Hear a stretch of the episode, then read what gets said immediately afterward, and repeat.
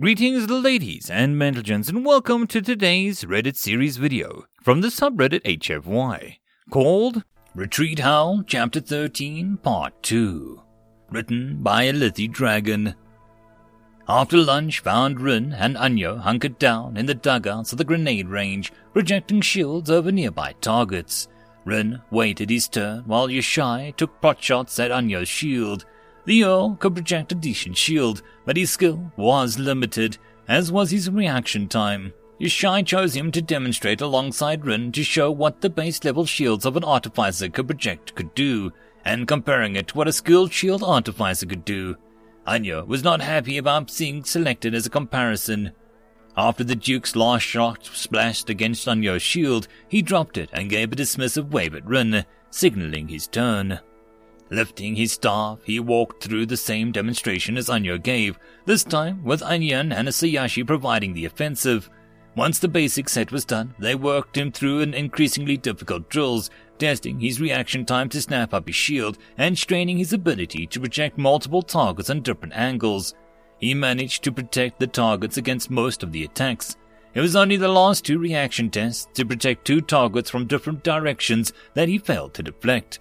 Impressive work, Ayat, Yashai said, giving him a nod of respect as he and Anya returned to the downrange. I'd like to take a look at your shield designs after the day is over, if you don't mind. It's more than technique than design, Your Grace. Flicked his ears back in surprise, but I would be happy to share what I know. Excellent. Yashai flicked his ears up. I, of course, would be happy to share some more artifice designs of my own. I am particularly proud of my enhancement spell work. He flicked an ear to the ONI officers. For now, though, the humans would like to see how well your shields work against their weapons. Care to give it a go? Of course, Your Grace, he said, dipping his head with a respectful bow of his ears before heading back down range. He saw Bradford stepping up and firing line along with a few other Marines. He flicked an ear at her, and she gave him a smile and a wink. Settling into position, he heard the command and put his shield over the target. There was a rattle of gunfire as several rounds slapped into the shields, stopped dead. They went through a few more drills, testing different calibers, until Ren decided to angle his shield for greater efficiency. The next salvo of rounds went whirring off behind him as they deflected off the shield. The range master quickly called a ceasefire. I think we get the idea, he said. Let's call it good on shields until we can figure out how not to ricochet rounds down range. Rin gave a sheepish look and flick of his ears while Yahai nodded. Point taken, gunnery sergeant. Let us move to the armor enhancements. They moved to one of the fixed firing ranges where several sets of Kishman armor had gambesons that were already set up. Ayen and Sayash moved up to the firing line and projected artifices into the armor as Tetya, Yinyet, and a few marines took turns taking shots at them. We lack the spell work to make lasting enchantments to our armors and weapons like the elves do, Yushash said, in a break while the marines switched from pistols to rifles, but our active enhancements can provide a similar effect allowing Iver Gambeson to have the protection of plate mail. He paused as the first rifle volley was sent down range. Of course, this comes at the cost of active mana usage and requires our artificers to reduce their offensive output accordingly, if not focus all of their efforts on it. He had a shout at the end as he heard the next body of rounds and waited for the Marines to finish before he continued. Our standard practice is to employ shields and active enhancements for limited durations, cycling them on and off as our forces engage. Major Volchek, the leading ONI officer, nodded. It sounds like you've adapted your tactics well to dealing with limited mana supply compared to the elves. We do what we must, Yishai said, as they stepped forward to examine the results of the demonstration. With active enhancements, the Gambeson was made proof against the Marines' handgun rounds and most of the standard spell shards sent their way, though not the Marines' rifles nor Tetya's shots. The plate and chainmail fared better, but still wasn't proof against the heavy rifle one that the Marines had fired. Shy, shy the hole punched in the plate that their heavy rifle, setting the armor plate down. He turned. Do we have another one available? We do, sir, the Marine sergeant said, waving a private towards the nearby Humvee. Anyo glared at him and frozen ears but said nothing. The royal host supplied us with plenty of samples when we asked, mostly intact. He frowned. They've got a lot of extras right now. Yashai nodded in silence and fell as they waited for the private to return. He brought three chest plates, two were intact, and one had a rent side and melted edges. the distinctive hallmarks of the gem blade. After a brief glance at the damage, they all pointedly ignored it, and the private was sent down range to set them up. Once he was clear, Yushai cast his own enhancements and flicked his tail at the range master. The marine, with the heavy rifle loaded, took aim and on command put three rounds down range.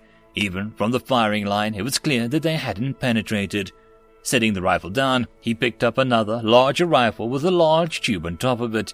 He shoved the box with much larger rounds into it and manually cycled the action. Taking aim with the help of a bipod, he fired. The target fell over, and he fired at the third target, also knocking it over. The ONI officer took notes and the armor plates were brought back from the firing line, and they all took turns examining the damage. Looks like you can enhance plate mail to protect against 7.62, not against 388 Lapua, Major Volchek said. The first plate barely had a scratch, but the second had a hole punched through. The third had technically stopped the bullet, but it had cracked and had two-inch dent in where the bullet struck. He tapped the backside of the dimpled armor. That much deformation will still kill a man. He raised an eyebrow. How well do your enhancements work on our armor? Thirty minutes later, several volleys later, and they were all suitably impressed. I still wouldn't want to get hit by that 50 cal round. Even spread across the entire plate, it'd still probably break all your ribs. Volchek flexed his vest and took a hit in the question, folding it near in half. The shattered remains of the plate inside crinkled like a thousand shards of sand and broken glass. And your plate's useless even if you do survive it, but, uh, damn. He shook his head, setting the vest back down. Is there anything else you wanted to demonstrate? Yushai shook his head. No, Major, that was last we, we planned. Volchek nodded. We'd all like to know more about how much energy those mana crystals can store, but that is something for the eggheads to play around with, not us today. He held out a hand to the Duke. Thank you for your time, sir. You've all given us a lot to think about, and a lot of new ideas for how to integrate and bolster each other's forces. It was my pleasure, Major, he said, taking the offered hand in the Kishman way. I haven't had the ability to play with spell work like this in ages. And we could oblige, sir, Volchek smiled. Now, if you don't mind, I've got a report to write, sir. He saluted in the human way. Of course, Major, Yushai said, returning it with a Kishman bow. Dropping his salute, the major turned and departed with the rest of the ONI officers. Well, that was impressive enhancement work, Tetya, Rin said as they all departed the range. You're still bleeding a lot of mana, though. I could see it leaking all over the place. Yeah, well, you know, sometimes you just have to block force with force, he said, slamming his pistol into his palm. But, um, he lowered his hands and his ears fidgeted. If you have some better spell strucks, I'd, uh, I'd be interested in seeing them. Ren glanced at his human watch. It's almost dinner time, and the Duke wants to see my shield technique after we eat. I'll find you after that, and I can show you some of what they was taught at university. Tetya's ears perked up and he smiled. Excellent! I'll see you then. He thumped Ren on the back almost as hard as a human would and sauntered off to find Chow with his assigned company. With a sigh, Ren shook his head. I am probably going to regret this. What the frick is this stuff? Bradford asked as they walked back into the barracks, waving a stock of boxes and crates that had taken up the whole corner of the more of the platoon's bunk room. We've been dual purpose, Dubois said, standing up from his rack. Supplies are pouring in faster than they can throw up buildings to store them, so they're storing them here.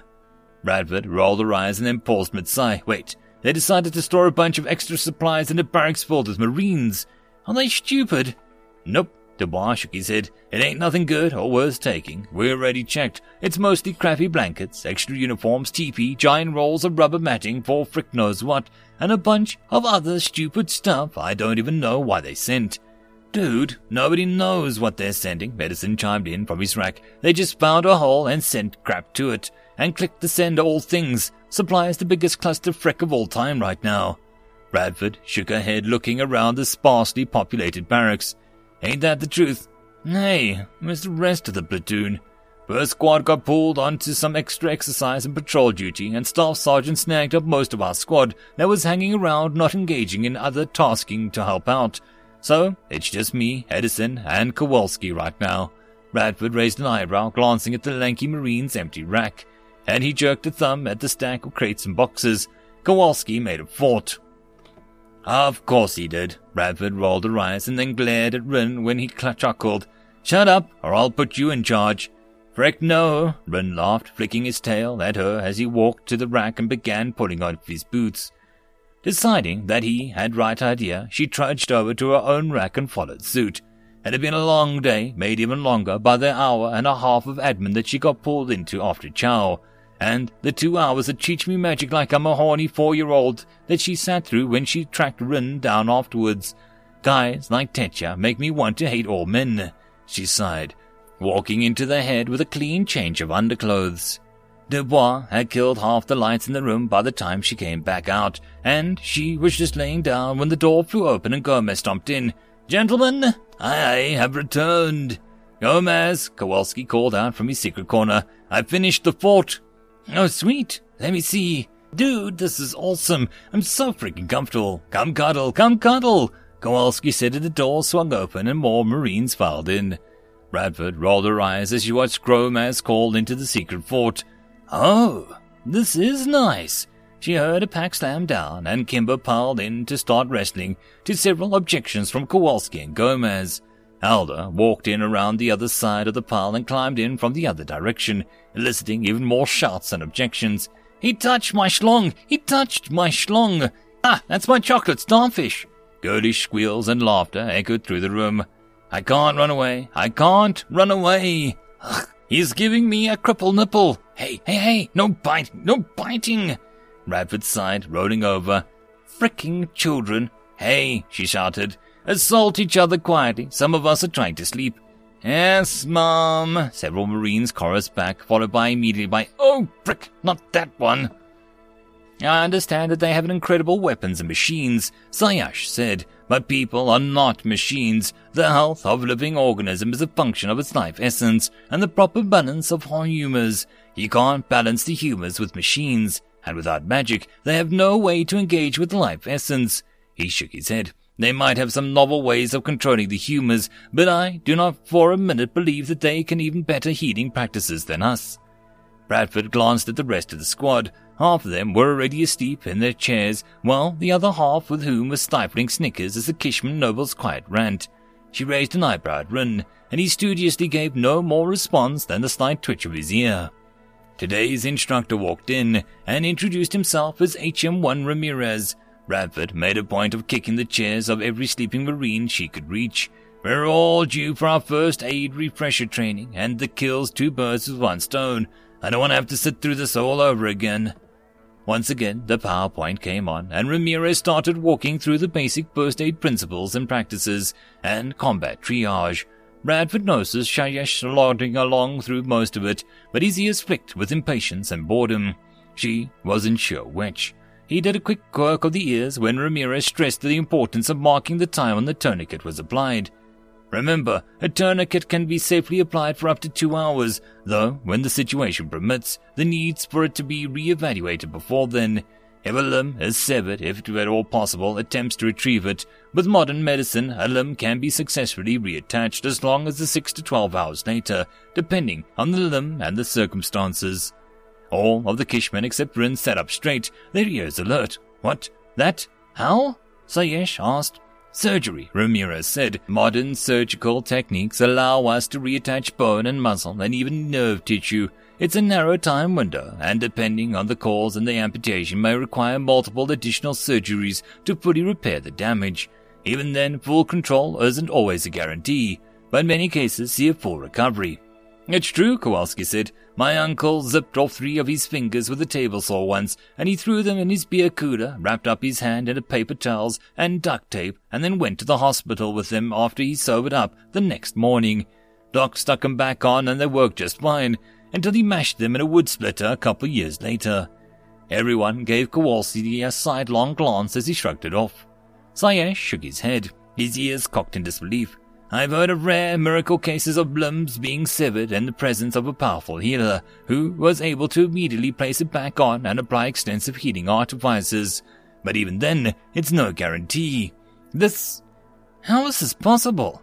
It requires microsurgery with specialized equipment, which isn't easy, but if the amputee can get to a hospital or medical facility in time, the amputee can usually be saved. But how? Do you just sew it back on? Well, Ramirez shrugged. Yes? Sayesh's eyes went wide as his ears swept against the head in horror. If you can wait through the remainder of the battlefield medicine training, my lesson plan covers the subjects that might help you better understand the process. Sayesh only nodded. His ears were still flat against his head as he started past the presentation. Bradford glanced at the other Marines, who all shrugged and chuckled. It was the most entertaining first aid training that they had so far, and they hadn't even brought out the CPR dummies for people to do awkward things with. People are crazy, Rin said, leaning into a whisper in Bradford's ear. You people, she whispered back, her mock outrage buried a grin that she couldn't quite repress. He rolled his eyes, giving her a dismissive flick of the ear. The lecture moved on to other types of basic first aid and specific wound treatment. Sayash broke out in his reverie when Ramirez went over the hazards of sucking chest wounds and their proper first aid. His ears quirked up and he started to take more interest. Finally, Ramirez moved to the basic anatomy and vital organ function. The anatomy lesson, which included both male and female comparisons, was more detailed than the Kishmen were comfortable with, though Bradford had to roll her eyes at a few rebelled comments from her own Marines, and of course, Tetya. How was he not that that crap slapped out of him by now? Now, as I said, this is just a basic overview of human organs, their functions, and the first aid treatment. There are a number of smaller and lesser distinct organs that I haven't even covered, but it should give you a basic understanding. I know there are going to be a number of differences between human and Kishman anatomy, and understanding those differences will be vital in being able to provide effective first aid, especially with the kind of injuries that we see on the battlefield. He waved a hand at Sayash and the other artificers. I understand that you're probably not experts on the subject, but any insights that you can provide, even the basic organ description and the placement, can make a huge difference. The other nobles exchanged glances, but Shiers ignored them. He was leaning forward, his attention fixed on the anatomy diagrams. The level of detail you have here is amazing, he shook his head. The level of focus and direction a healing artificer could employ with such knowledge as you describe. He shook his head. What of your humors? He flipped his hand to Ramirez. I know yours must be different than ours, but if you understand this much about how a person works, surely you must know much about controlling the humors and bringing them back into balance. The corpsman started to laugh and quickly turned into a cough. he cleared his throat. Um, we haven't followed that theory in, um, two or three hundred years at least. It has nothing to do with real medicine or biology. Sayash pushed himself to his feet, leaning on the table in front of him. I'll have you know that we have done several studies documenting the effects of humors on the body and their proper balancing and management. Proper knowledge and treatment of humors is absolutely a vital part of modern medicine. All of the Marines were completely awake and staring in rapt attention. Yeah, in the Dark Ages, Ramirez snapped back, if you have no real knowledge or understanding of biology or physiology, the Kishman noble's ears flared up in outrage, but Ramirez held up his hand. You know what? No, I'm not having this argument. This thing's connected to the internet. He pointed at a laptop connected to the overhead projector. I'll just pull up a video that'll give you a crash course in the science that we've done on this. The PowerPoint was minimized, and with a few clicks and keystrokes, Ramirez had brought up YouTube. Sayash sat down, and all the Kishmen leaned forward to watch the magic of human computer technology. 45 minutes later, and several basic biology videos later, and Ramirez called a halt to the YouTubes. The Marines had all fallen asleep, and some of the Kishmen had zoned out. But Shiash broke from the rapt attention as Ramirez closed the last video, and sat back in mild shock. This this challenges everything that we know. He shook his head. No, this, this, we know nothing. Lord Artificer, Bradford spoke up. It wasn't that long ago that we knew as much as you did. She nodded at Rin. From what Second Artificer Ayat has told me about the university attended, you're about where we were two or three hundred years ago, for the most part. If not for the war, it sounds like you were on the verge of a renaissance, a golden age of learning and advancement. We know a lot, sure, but it wasn't that long ago that we didn't know as more than you do, and we're willing to share a lot of that knowledge. Shayash waggled his ears. Amazing! This could revolutionize so much. He sat up again, looking at Ramirez. Please, tell me about your medicine. Well, I can't teach you everything. Our doctors spend years in college to earn their medical degrees, and still only have a fraction of it all, but I can finish the first aid lesson. He glanced at the sleeping Marines and gave Bradford a meaningful glance. She kicked Edison's chair.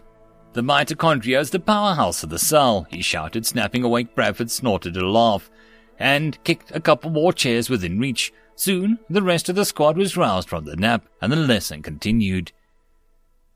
Lunch was another Kishman only meal. Part of their in dock briefing was the first day had made it clear that they would be given plenty of time to socialize amongst themselves, away from the humans, though with their tight schedule the times weren't all consistent. In practice, the nobles and commoners segregated themselves after the first dinner, and while Rin enjoyed catching up with Yinyet, Tetya's quality of conversation left much to be desired. After lunch, they hit the gym, as the humans called it.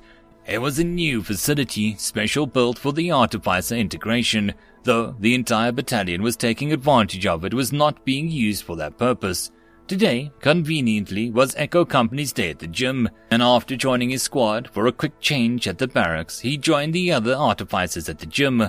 Walking inside, they found an open room with a modest collection of bizarre machines. Another wide open space with stack of foam mats. The place smelled of human sweat and chemical scent as he encountered at the human medical facility. Air circulation was not great, but it was made bearable by a great spinning fans that pushed through the building. This is going to be another demonstration in human physical superiority, isn't it? Hanyo asked, his ears swept low. Eh, it's more a test of your physical abilities, Lieutenant Mayers said, walking in with the rest of the first platoon. Even with all our technology, war still comes down to grunts doing hard work on the ground. We know what we can do in the field. We need to know what you can do. Hanyo flicked his ears but said nothing in response as they filed in. Ren found himself beside Bradford again and realized that she was looking entirely too excited again. What streaked your tail? he asked, giving her a sidelong glance. Dude, after we run through some basic drills and strength tests, you guys get it's free PT. I haven't gotten a good lift in ages. He quirked an ear at her. Are all humans this excited about physical labor? Nah, just gym rat, she said. And I'm not really even good gym rat, but it takes a lot of work to maintain these guns. She flexed an arm at him, and he rolled an ear at her. She grinned back. Not like these frickheads. She waved her at the male marines around her. They pick something up and put it down once and pack on the muscle. It's a lot harder for us women to put on and maintain muscle mass, at least for humans. No idea about Kishman. Ren shrugged, not really understanding what she was talking about. Never mind how humans and Kishman compared on the subject, the call to fall in came as they stepped into the open area of the gym and Ren soon found himself doing familiar warm-up exercises. An hour later, and he's guzzling water in a bottle someone had handed to him. His arms and legs had the strength and consistency of overcooked noodles, and he sat watching Bradford with increasingly wide-eyed amazement as she lay on the bench press, repeatedly lifting more weight than he had been able to lift once, and he had the best strength scores out of all the Kishman present. Not that that's saying much, he thought, None of these lords did much physical labor or meaty training, and Tetya wasn't much better, though he was better. Only Yinyet was any competition, and I have half a hand on him.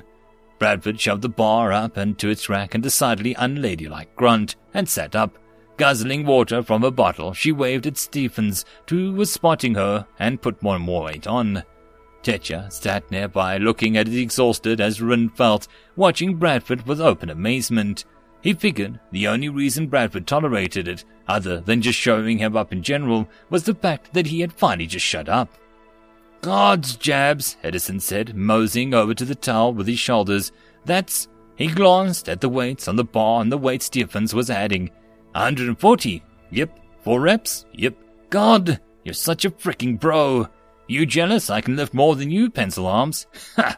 No, I do what I need to do to stay in rigs, but I haven't abandoned my nerd heritage. Bradford laughed as she laid back and down and started another rep. Damn jabs, the Mondo crap's done, Davy said, joining the group. He had a towel around his shoulders and his shirt was soaked, but the sweat on his face looked like it had already dried. You don't have to sacrifice your social life 24-7 for this crap. What the frick is that supposed to mean? She grunted, threw the bar back into the rack. She sat up, waving at Stephens to up the weight. Just saying, you're putting all this work in for like no freaking reason. Makes everyone else look bad. If you weren't a non-stop go, you could have even more of a social life. Bradford sat up and gave him a glare. Do you know how many women made it through the infantry pipeline ahead of me? She paused for an answer, but clearly didn't expect one, and gave it herself when he looked at her cluelessly. 26. I have to bust my rear extra hard every day just to prove that I deserve to be here, that I'm not just a diversity hire or making rank on my knees. If you, of all people, think I'm working too hard, I'm probably not working hard enough. Not that you think as hard work is actually all that hard. She lay back down on the bench, grabbing the bar and heaving it up and down and back up, her face scrunched from anger as much as the physical effort. Yeah, well, Davy spluttered, it's not like arms or what'll help you. Anyways, you're better off doing squats. Bradford slammed the bar back into the rack with a heavy clunk. She sat up and glared at him, her face contorted anger. Go freck yourself, she snarled, before standing up and storming off. Not cool, bruh. Not cool. Stephen shook his head at Davies as he pulled a disposable rag out of the plastic tub and started wiping down the bench and bar. You're a dick, man, Edison said. What? Davies said. Am I wrong? Yeah, you are, Edison said and walked off. Even Tetcher was giving Davies a sidelong glance. As Edison walked past him, Rin caught Kowalski's eye. The lanky Marine had clearly seen the whole thing, and without words or ears, an understanding passed between them. A twitch of his eyes in Bradford's direction sent Rin following after her. He grabbed the water bottle that she had left by the bench and stopped to refill it and grab a towel for her. Outside, she was already out of sight, but her scent still lingered in the air enough for him to get a direction. Following a slower pace, he found her at the PT track, which hadn't really seen any further progress in construction. She was running around the plow roadbed, doing laps. Ren found a reasonably comfortable spot that still had grass and sat down to watch and wait for her to finish. They were on their own time until chow, and that wasn't more than an hour. Bradford kept running for almost 20 minutes, doing several laps around the track, her face tight and her eyes distant.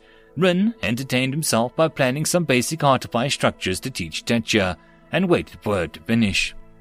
Eventually, as she rounded the corner back to where she was sitting, she slowed to a jog, and then to a walk as she left the track. Gasping for breath, she flopped down on the grass beside him. Hi. You forgot this, he said, offering her the water bottle and the towel. You're a goddamn hero, she said, taking both immediately, sucking down several gulps of water. She sat up and sprayed more water over her head to help her cool herself off. Thanks, she said after another long drink.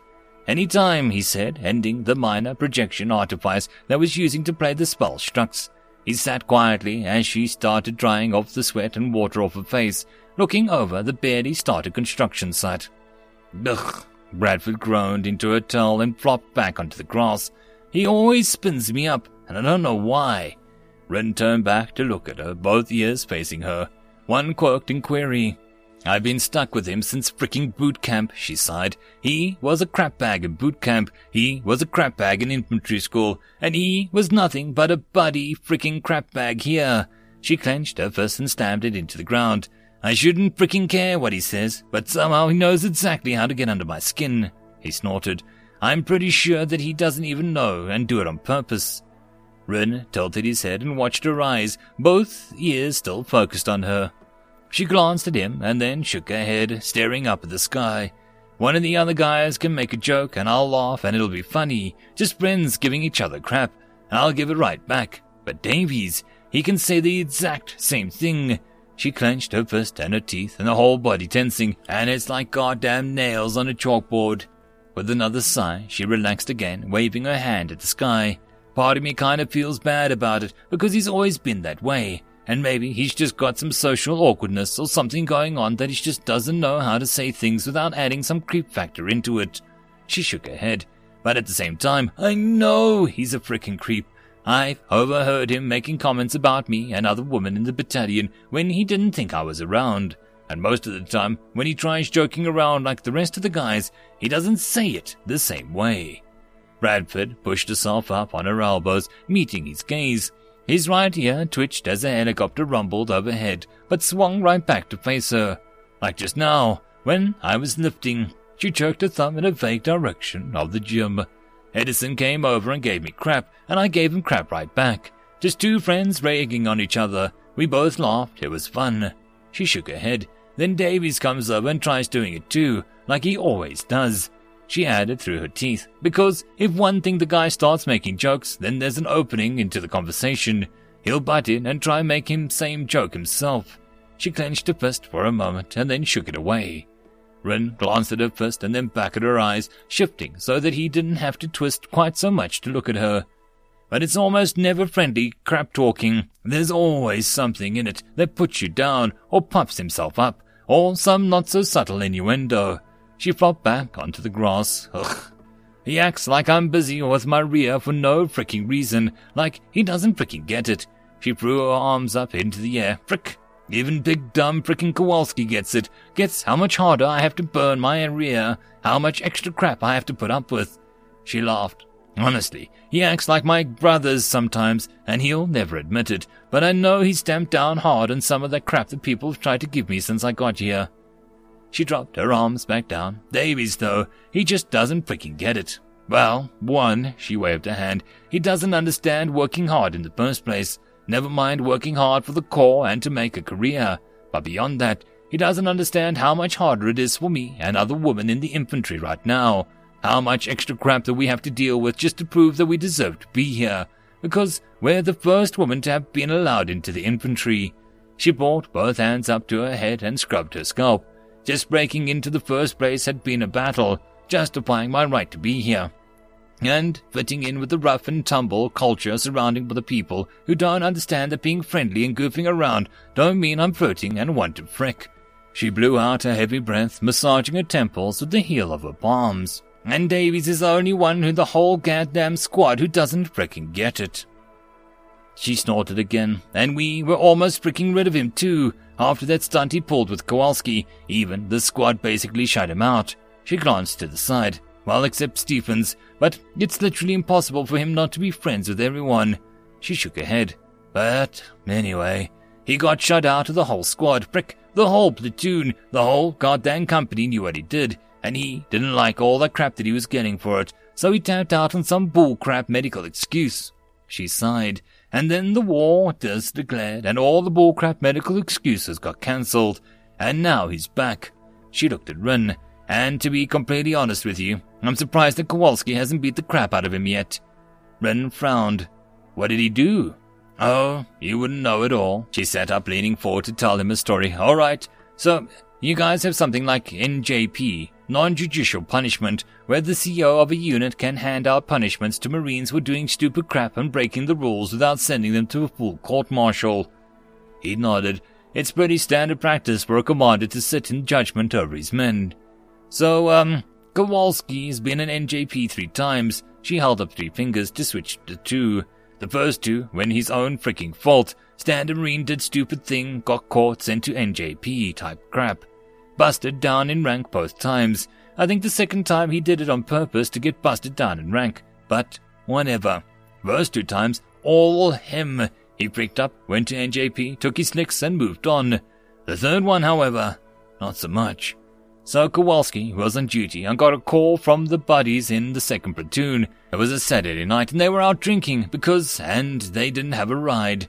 So Kowalski left his post to go get them, which would have been fine if he wasn't on watch. And we'd much rather send someone with a duty van to go pick your rear up than having someone get pulled over drink driving, or worse. Rin quirked an ear at her confusion. Yeah, driving drunk's illegal. Remember how Kowalski drove in a van? Now imagine him doing it drunk. Oh, his ears swept back in horror as the thought, we would have all died. Yep, along with half of everyone else on the highway. And that's why it's illegal, and why we tell people to call if they need a ride, which is exactly what happened, and everything's fine at this point. Okay, Rin nodded. What went wrong? Well, for one, Kowalski didn't actually tell anyone he was leaving, just hopped in the van and left.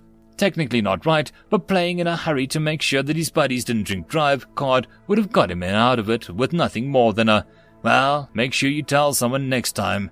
She rolled her eyes. The big problem, though, was that Kowalski's buddies in the second platoon, they decided that it was only two in the morning and that there was plenty of party time left in the night. So they hopped in one of their cars and drove to another party and they heard of. Made it there without wrecking or getting pulled over, and after an hour or so, Kowalski finally catches up with them and takes them home and heads back to the base. She sighed. Unfortunately, Davies saw him out in town at the bar the guys were originally at, and then later at the party they drove to, and he reported them. But he didn't do anything wrong, Rin frowned, and his ears quirking. Not really, no, but he technically abandoned his post. But according to Davies, who was also drunk at the time, he saw Kowalski partying and hanging out with a group of girls and having a drink or two, and did this all while using the government vehicle. So they took Davies' word over Kowalski's. No, Bradford shook his head. Kowalski didn't contest it, except for the drinking part. He was seen at a couple of the other bars before he found his buddies at the house party, because his buddies had stopped at those bars too, along the way, so it wasn't just Davies' word out of the mingling. But why didn't he contest it? It sounds like he was doing the right thing. Because if he told the truth, then Command would have found out that he was driving drunk, and he and these three guys who rode along with him would have gone under NJP for it. She sighed, and Kowalski is very firmly of the belief that you don't snitch on your buddies, so he took the fall for them. She leaned forward, and here's the kicker. Davies knew that he was there, picking up his buddies, because he asked Kowalski what he was doing at the party while they were leaving. Wow, Rin's ears popped up and then swept back, so he just, uh, tried to get him out of trouble on purpose. Yeah. Kowalski and Davies have butted heads since Davies and I reported to the battalion, and Davies has a thing with a way of vindictively enforce rules against other people, and he'll try to skate out himself. Rin snorted. Such a wonderful gentleman. Yeah, she said, rolling her eyes. He's a real charmer, but watch out for him. He's not the one you want to turn your back on. Noted, he said with a nod. Bradford sat back and sighed. So, um, uh, sorry for ranting at you. They're, uh, I just, uh, real spun up, you know. It's fine, Rin shook his head, flicking it away with his ear. Kishmen get worked up like that too, and I know what it's like to be in a world they're not welcome in. Young Hanai University is attended mostly by wealthy merchants and aristocrats, and I'm the son of a humble shopkeeper. His tail curled and his ears swept back in a number of unpleasant memories. I had to adapt to fit in, give no hint of my origins for them to pick up on, mimic their mindset and attitudes. He snorted and looked at the side. Honestly, in many ways the royal host was less brutal. He looked back at Bradford. It's aggravating, even more so when you don't have someone to share your frustrations with. People can be real dicks sometimes, can't they? she said, giving him a jaded look. Indeed, he gave her a single sharp nod. So, thanks for listening, she said as she leaned forward and slightly and reached her hand up, patting his shoulder. It helped, and I really appreciate it. Any time, he said, flicking his ears up, giving her a smile. His ears flicked down with a mischievous twist. Except uh, when we're in battle. Oh, frick off, she said, turning her shoulder to pat into a shove. He stuck his tongue out at her, and she laughed. Ass! She flicked an ear at her and grinned. Anyway, chow? He looked down at his stomach and rumbled, and they both laughed. Um, yes. Chow, he said, looking back up at her. Good. She plucked her PT uniform. Shower first, then chow, actually. But definitely chow. I'm freaking starving. Sounds like a plan, he nodded. Dibs on the shower first, though. I take longer to dry. Oh, Fine, she grumbled, rolling her eyes and giving him a smile. She stood up and then reached out down to pull him up for his feet because his worn out muscles had all tightened up. A few minutes stretching later, and they were walking back to the barracks. The Kishmen spent the next day in a series of seminars, mostly focusing on battlefield technology that they needed to be familiar with, but also highlighting general human technological capabilities and a few industrial technologies in particular that America would be willing to trade. There are a few things that Rin found interesting or enlightening, but it was mostly a rehash of the things he'd already seen or experienced. Until that is, he discovered memes, and most specifically, when Bradford showed him her phone during the break, he discovered that he himself had become a meme. Look at these, dude, you're famous. She leaned over, showing him her phone. He looked down, and his ears shut up. It was a picture of him from the day at the beach with the empty bag of cheese puffs on his head. Words had been overlaid and Bradford helpfully translated. This one says, Take me to your leader, she snickered, swiping across her phone screen to show him another one. When you were sent to invade Earth but given $2 budget. Ha! She scrolled to another. When you're sent to invade Earth but you get drunk on cheese doodles instead. Attack of the furries. She put her hand on her mouth to stifle a snort when she swiped down and the countless images flew past. Oh God, there's thousands of them! Rin's ears shot up in alarm and as if he was honest, a, little amusement. And as images continued to flash across his phone screen, they slowly swept back in horror. How many people have seen these? Bradford stopped swiping through her phone and looked at him. Everyone. She looked at him dead in the eye. To seven and a half billion humans, you are now officially known as the Cheese Doodle Alien. Gods above and below, he said, lowering his head into his hands. It's okay, man, she said, patting him on the shoulder. Someone will post a picture of a corgi doing something absolutely freaking adorable next week, and they'll forget all about you. He lifted his head up enough to look at her. You people are insane. He put his head back in his hands, and I have a headache now. Their training and integration continued through the weekend, with Saturday focusing on a demonstration of hand-to-hand combatives Rin, Tetya, and Yinyet all demonstrated standard pike combat techniques, and Rin gave a basic rundown of pike formation principles. The nobles brought out their swords and ran a few sparring matches in which Anyo showed himself to be particularly talented swordsman.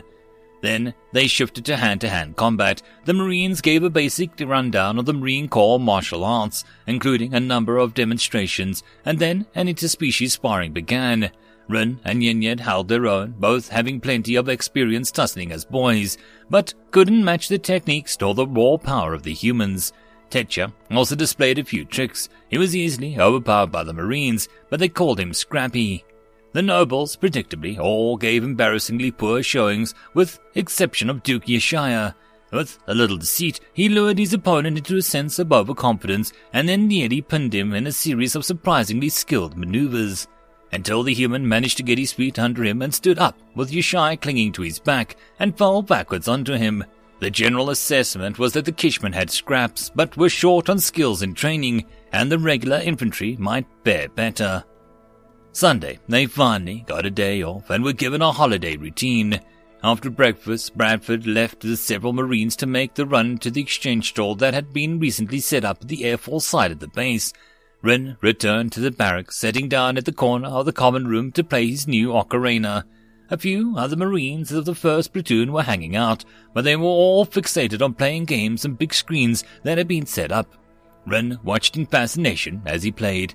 About mid-morning, Sayash stepped into the common area. He glanced around and after a moment's hesitation, walked over to Rin's corner, sitting down next to him. My lord, Rin said, sitting up and setting the ocarina on his lap. Is there something I can do for you? Sayash's ears swiveled around, and he shrugged. To be honest, second artificer, I am at a loss. I, uh, have nothing to do. I have no campaign plans to manage, no supplies to organize. I don't even have a game to play, and there's certainly no socializing to be had. He shook his head, not in the sense that I'm accustomed to. Rin suppressed a smirk, his ears twitching in amusement. You're bored. Incredibly, Sayesh sighed. You could always ask to join their games, Rin said, flicking an ear at the Marines. Sayash snorted. Please, I wouldn't know my tail from my haversack. You might be surprised, Rin said with a smile, bringing the ocarina to his lips and twiddling about for a short tune. Have you tried them? Rin snorted, giving him an impish ear flick. Gods no, I wouldn't know my tail from my haversack. Sayesh chuckled and then glanced away with a sigh. That still leaves me with nothing to do. Well, what would you like to do? Rin asked. Surely you have some hobby. Hmm, he muttered and leaned forward. What I really would like to do is learn more about their medicine. It's, um, his ears twirled a loop. Amazing that they are both able to accomplish, all without any magic at all, their knowledge of anatomy and physiology and the things below them. It, it's incredible. It seems you have yourself a hobby, my lord, Rin said, flicking an ear at him. Well, yes, Sayesh said, his ears lifting and his tail swinging up in pride. I'm quite talented at healing magic, if I do say so myself. You could call it a hobby, I suppose, and I've always wanted to study the subject in great detail and practice it. Then what are you doing in the infantry? We always need in talented healers. The noble snorted. My family wouldn't have it. Not enough honor or glory in it, according to them, he sighed. At least I'm able to provide some succor to my men if they are wounded. He started to space for a moment. But after the war, I shall have earned enough honor that my family can't say a word, and I shall be free to pursue the human medicine. His ears perked up. Just imagine what could be achieved with our knowledge of medicine and... He looked down and waved his hands at himself. The body of how it works at all, combined with the proper understanding of the healing arts. Just with the knowledge alone, a healer could do so much more. Never mind the tools that they say that they have, that let them see inside your body. They do have them, Rin said. I did magic inside one dinosaur visited Earth last week. I saw everything inside me. Incredible. He swung his ears towards Rin and looked at him. How did it work? Rin shrugged. Not a clue.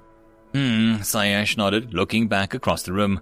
Of course, there is so much to have that we can't even comprehend. I wonder if we might ever be able to catch up. He shrugged his ears. Still, I would love to learn more. Why don't you go ask their healers? Rin asked, turning to him. If you stay out of their way, I'm sure you'll find someone of their medical center to teach you, especially if you were to teach them the peculiars of medicine and anatomy in return. That, uh, that is a brilliant idea. He shook his head. Above and below, why didn't I think of that? He stood up. I'm gonna go and do just that. He turned and then paused. Um, uh, do you happen to remember the way? Everything has all been jumbled up in the past week. It has been busy, Rin said, happily giving him directions. With a nod of thanks, Sayesh departed. Rin settled back in his seat and went back to playing his ocarina, having developed some new respect for the young noble. That evening, most of the entire company was gathered up in a local lecture hall for a movie night, as the projector had finally been installed. Bradford sat next to Rin, along with a couple others from the squad, and handed him a bag of puffy white things that smelled of salt and oil. We won, she declared. The whole squad cheered. What did we win? he asked, sniffing the bag. They're playing Mulan, he grinned, snagging a couple of puffs from the popping them into her mouth and crunching loudly. Why are we playing Mulan? he asked as the Marines in front of him Run recognized him as being the second platoon. Because it's tradition, Private, Bradford snapped. Now shut up and watch the goddamn movie. Aye, Sergeant, the young Marine said, spinning back to his seat. What is this? Rin asked, holding up one of the poofs. It's popcorn, Edison said. Traditional movie food. Rin quirked an ear at it and popped it in his mouth. It crunched between his teeth and the salt and buttery oil flavor exploded across his tongue, and decided that he rather liked popcorn. The door to their left opened and Yeshai and the Kishman assigned to the other companies filed in. Apparently movie nights are a battalion thing now, Kimber muttered. We did take only room and working projector on our side of the base, Dubois said. And it's a good cultural exchange, Edison added. The nobles found seats next to the company's offices, but Yinyet and Tetya made their way over to Rin and found seating nearby. The projector kicked on, and the lights were dimmed, and the chatter filled the room quieted to a low murmur. Bradford leaned over. It's an animated movie, so it's not real, and they took some liberties with reality, and it was made more for kids in mind. But the story is based on real. Mulan is a legendary figure in China, one of the oldest nations on Earth, who lived over a thousand years ago. There's a live action version that's coming out soon. It's definitely more for adults and looks like a lot of fun, but it'll never replace the animated version. It's a classic. Several different spectacles were displayed on the screen, which was just empty, white wall, and then an image of a rodent person was drawn, holding up a ship's wheel. Then another image, and then another and another in increasingly rapid succession until it seemed as if the drawing was moving, accompanied by a crackling whistle. It's, um, it's a sophisticated zoetrope. More drawings were shown, much cleaner, music began. Rin tilted his head in interest, along with the rest of the Kishman, and popped another popcorn into his mouth. As the movie progressed, Rin heard Yinyet comment on how there were some vague similarities between Tinish culture and style and the Kishman Kali across the Eastern Ocean. Rin was particularly surprised when the Marines started singing along with the songs. They especially enjoyed the We Are Men song. Rin was enthralled by the story. Until halfway through, he reached into the bag and found no more popcorn. Looking down in disappointment, he noticed that Bradford still had plenty of hers left. He turned to her, giving her sad eyes and ears. She stopped mid-chew, glancing at him, looked away and then glanced back. God damn it, she whispered, and offered him some of her bag. His ears perked up, and he grinned, and he immediately grabbed a handful and stuffed it into his mouth. But you're not getting it all. Munching happily, he glanced about the room. The humans were mostly engaged watching the movie, and the Kishmen were all fixated. Tetya, in particular, was leaning forward in fascination. The movie progressed, and they all booed the villain and cheered Mulan and her gang. Much to Rin's satisfaction, he was able to eat most of Bradford's bag of popcorn when she reached into her bag to grab some more, only to find it empty. She gave him a dirty glare, but he merely grinned in return, munching on the last of it. Once the movie ended and the lights came up, she got her revenge by stuffing an empty bag onto his face. Rin stared straight ahead for a moment and then proceeded to make the best of the situation by licking the buttery residue off the inside of the bag. Oh, god damn it, Bradford laughed, yanking the bag off his head. You're a jerk. You're the one who shoved the bag on my head, he said, wagging his ears as if licking the butter off his snout. He glanced around and noticed that most of the Marines and all the Kishmen were filing out, but Tetya was still staring at the blank screen. Bradford followed his gaze and raised an eyebrow. Hey, Tetya, you awake? Movie's over.